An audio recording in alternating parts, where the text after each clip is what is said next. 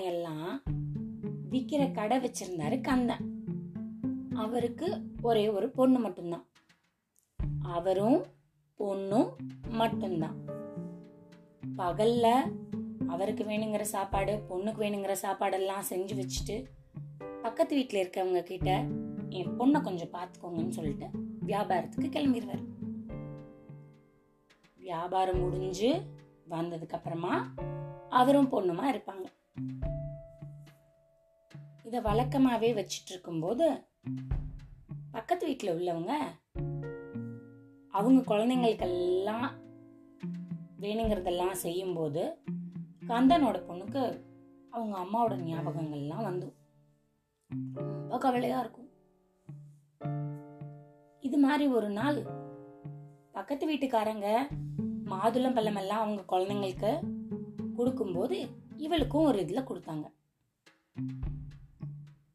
அவங்க அம்மாவும் இவ சின்னதில் இருக்கும்போது கொடுத்த ஞாபகம் வந்துட்டு அதை எடுத்துட்டு நான் எங்கள் வீட்டில் போய் சாப்பிட்டுக்கிறேன் அப்படின்னு சொல்லிட்டு வந்து இவங்க வீட்டு தோட்டத்தில் உட்காந்து அப்படின்னு அவங்க அம்மாவோட ஞாபகம் வந்து ரொம்ப அழுக ஆரம்பிச்சிட்டா.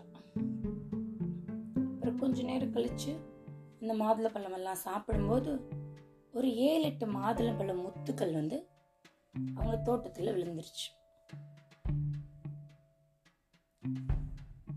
வேலையெல்லாம் முடிஞ்சு வந்த கந்தன் கிட்ட அம்மாவெல்லாம் பத்தி பேசி எல்லாம் முடிச்சதுக்கு அப்புறம் அன்னைக்கு சாப்பிட்டு தூங்கிட்டாங்க.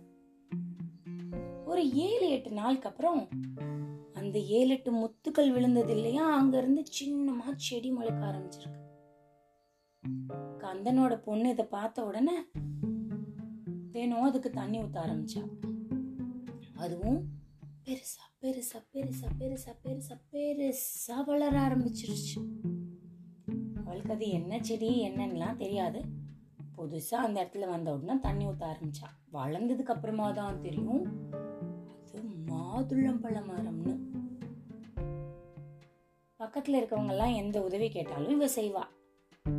அதே மாதிரி யார் மனசு கஷ்டப்படுற மாதிரியும் நடந்துக்க மாட்டா. இப்படியே போயிட்டு இருக்கும்போது ஒரு நாள் கந்தனுக்கு ரொம்ப உடம்பு சரியில்லை. அவரால் சமைக்க முடியல ஒன்றும் பண்ண முடியல படுத்தே இருக்காரு. இவளும் முடிஞ்ச வரைக்கும் அப்பா செய்கிற மாதிரியே நிறையா செஞ்சு அவருக்கு கஞ்சி அப்படி இப்படி எல்லாம் கொடுத்து மருந்து மாத்திரை எல்லாம் வாங்கி கொடுத்தாலும் கொஞ்ச நாள் மட்டும்தான் அவர் வச்சிருந்த காசு இருந்தது. அதுக்கப்புறம் காசும் சரியா போயிடுச்சு. அவரோட உடம்பும் குணமாகல நல்லா குணமாகல. திருப்பி வேலைக்கு போற அளவுக்கு. மறுபடியும் தோட்டத்துக்கிட்ட வந்து அப்படின்னு அழுக ஆரம்பிச்சிட்டு இருந்தா. திடீர்னு அப்ரகடாபராஜியும் பூம்பா பூ அப்படிங்கிற மாதிரி ஏன் அழுதுகிட்டு இருக்க நீ? அப்படின்னு அந்த மாதுளம்பழம் மரம் இவளை பார்த்து பேசுச்சு. அப்படியே பயந்து போய் அப்புறமா தான் புரிஞ்சுது மாதுளம்பழ மரம் பேசுது. எங்க அம்மா இருந்திருந்தா அப்பாவை நல்லா பார்த்துருப்பாங்க. நானும் இப்படி இருந்திருக்க மாட்டேன்ல அவன் அழுக ஆரம்பிச்சிட்டேன். அதுக்காக நீ ஒன்றும் கவலைப்பட வேணாம். என் மரத்தை மேல பார் அப்படின்னு சொல்றதுக்குள்ள எக்கச்சக்க மாதுளம்பழம் இலை எங்க பழம் எங்கன்னு கண்ணுக்கு தெரியாத அளவுக்கு மாதுளம்பழங்கள் பூ. அப்படியே பெருசு பெருசா பெருசு பெருசா. இது எல்லாத்தையும் பறிச்சுட்டு போய் சந்தையில வித்துக்கோ. அப்படின்னு சொல்லிருச்சு அந்த மரம். இவளும் ரெண்டு கூடையில பறிச்சுட்டு அவங்க அப்பா பானை வச்சு தள்ளிட்டு போறதுல வச்சு தள்ளிட்டு போய் சந்தைக்கு போய்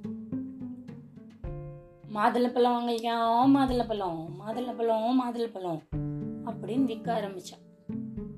அப்போ ஒருத்தர் வந்து என்னம்மா கிலோ எவ்வளோ ரூபா? ஐம்பது ரூபாங்க அப்படி சொன்னான். கொஞ்ச நேரத்துக்குலாம் அவளோட மாதுளப்பழம் வித்து போயிடுச்சு. வீட்டுக்கு வரும்போது தேவையான சமையல் பொருட்கள் அவங்க அப்பாவுக்கு தேவையான மாத்திரை எல்லாம் வாங்கிட்டு வந்தா இதே மாதிரி ஒரு வாரம் ரெண்டு வாரம் ஆனதுக்கப்புறம் அவங்க அப்பா நல்லா குணமாயிட்டார். நல்லா குணமாறதுக்கும் இவ கையில நிறைய காசு சேர்றதுக்கும் கரெக்டா இருந்தது. ஏன்னா தினம் காய்க்கிற மரமா இருந்ததுன்னா காய்க்க முடியாது. இதுதான் மந்திர மரமாச்சே. அடுத்த நாள் அடுத்த நாள் அடுத்த நாள் எப்போ வந்து பார்த்தாலும் டிங் டிங் டிங்னு மரம் ஃபுல்லும் மாதுளம்பழம் அதுக்கப்புறமா அவங்க அப்பா கூட சேர்ந்து இவளும் அவங்க அப்பா பானை சட்டி அந்த கதையெல்லாம் பா கடையை பார்த்துக்கிட்டு இருக்கும்போது இவன் இந்த பக்கம் பழங்கள் விற்க ஆரம்பிச்சான். இவங்க ரெண்டு பேரையும் பார்த்துட்டு அந்த ஊர்லயே ரொம்ப பெரிய ஜமீன்தார் அது மாதிரி குடும்பத்துல இருந்து இந்த பொண்ணை வந்து கல்யாணம் பண்ணி கூட்டிட்டு போயிட்டாங்க.